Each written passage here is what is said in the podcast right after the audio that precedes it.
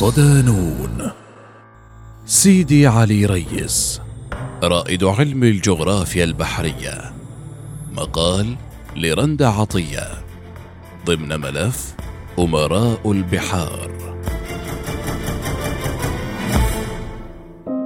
لم تقتصر شهرة أمراء البحرية العثمانية على مهارتهم في فنون القتال وتطوير الأسطول البحري فحسب.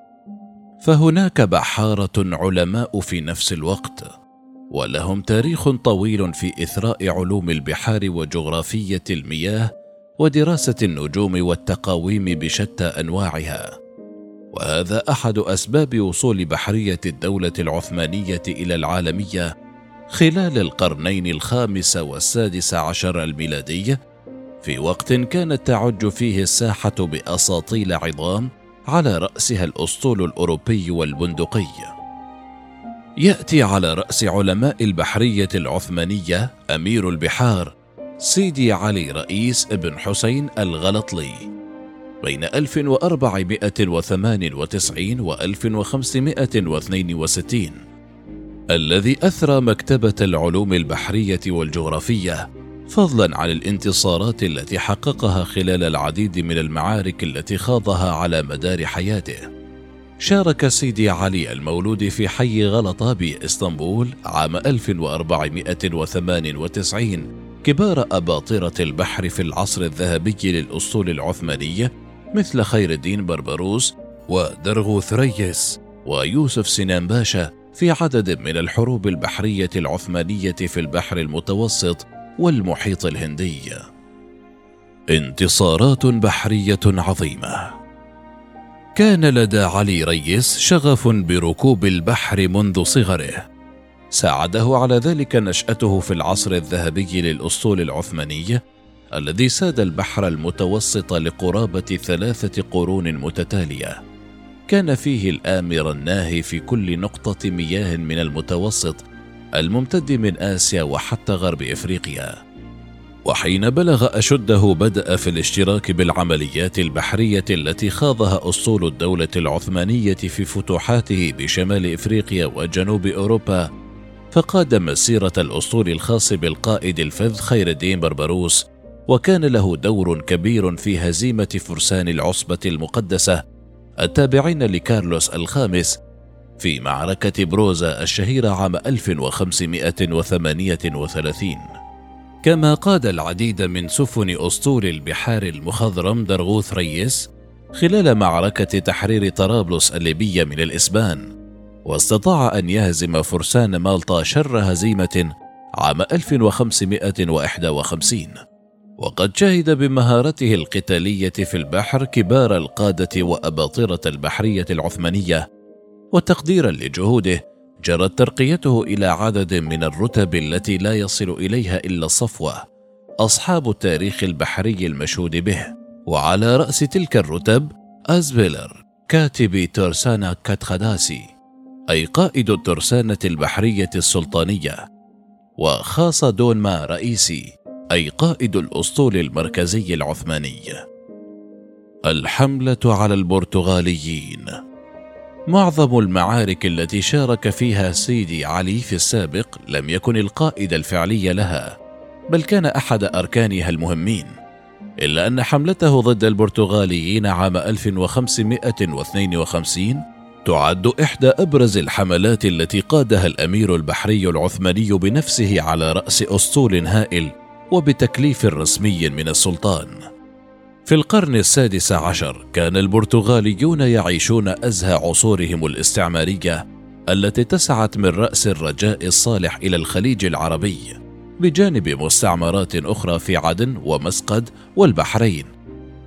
مارسوا فيها كل أنواع التنكيل بالمسلمين فتذكر كتب التاريخ جرائم وصلت إلى حد التمثيل بالجثث.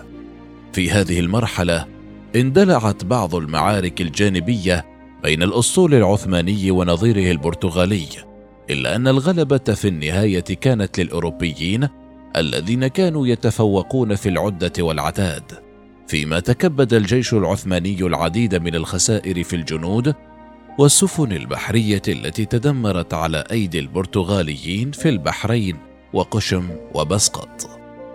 وفي تلك الوضعية الحرجة التي باتت عليها الدولة العثمانية أمام الاسطول الأوروبي كلف السلطان سليمان بن سليم العثماني القائد علي ريس لقيادة حملة كبيرة للقضاء على البرتغاليين والثأر لشهداء الدولة العثمانية واستعادة الهيبة والعظمة في شوارع أوروبا مرة أخرى.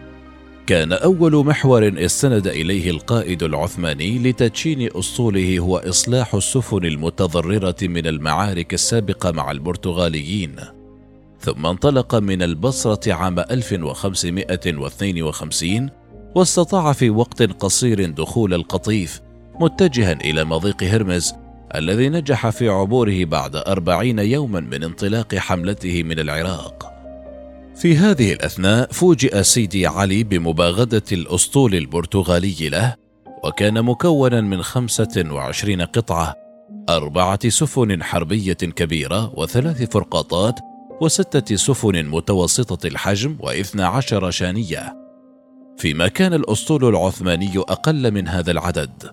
ووقع الاشتباك بين الأسطولين كانت الغلبة في بداية الأمر للأسطول العثماني ما دفع القائد البرتغالي للانسحاب.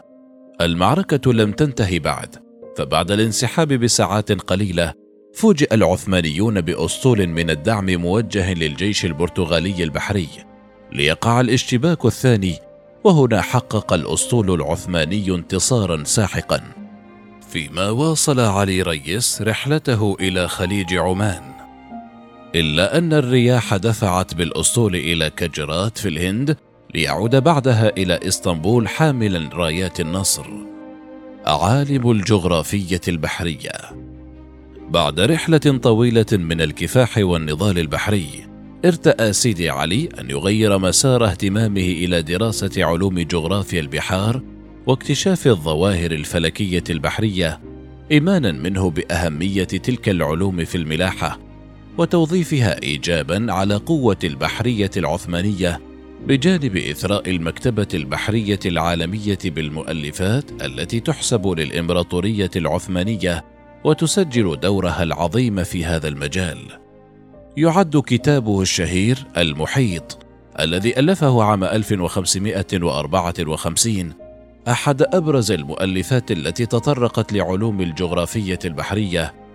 فالكتاب الذي ترجم لأكثر من لغة ونشر في العديد من المنصات العالمية على رأسها اليابانية والألمانية مقسم إلى عشرة أبواب بجانب مقدمة مطولة. المؤلف الأعظم في القرنين الخامس والسادس عشر خصص فصولا كاملة لدراسة الاتجاهات الجغرافية وأبعاد النجوم وارتفاعاتها والتقاويم والطرق الساحلية البحرية فيما حدد بابا للرياح الموسمية وأوقات هبوبها وما أسماه الدنيا الجديدة. بجانب إلقاء الضوء على قرابة ثلاثين طريقا بحريا في المحيط الهندي والبحر الأحمر يمكن الاستفادة بهم في المرور من هذين الممرين المائيين. ومن الجغرافيا البحرية إلى الجغرافيا البرية قدم سيدي علي وصفا تفصيليا لرحلته البرية من الهند إلى إسطنبول تلك الرحلة التي استغرقت قرابة أربعة أعوام. وذلك خلال كتابه الشهير الذي حمل عنوان مرآة المماليك وهو كتاب تاريخي من بواكير كتب الرحلات في الأدبين العثماني والتركي. وتناول فيه العديد من الظواهر التي تعرض لها خلال تلك الرحلة. والكتاب يعد كتالوجا شاملا للطريق من الهند إلى تركيا. وبعد رحلة طويلة من الكفاح والعلم فارق سيدي علي الحياة في القسطنطينية في الثامن والعشرين من ديسمبر كانون الأول لسنة 1562 عن عمر ناهز الأربعة والستين عاما ليخلد اسمه بأحرف من نور في سجلات البحرية العثمانية.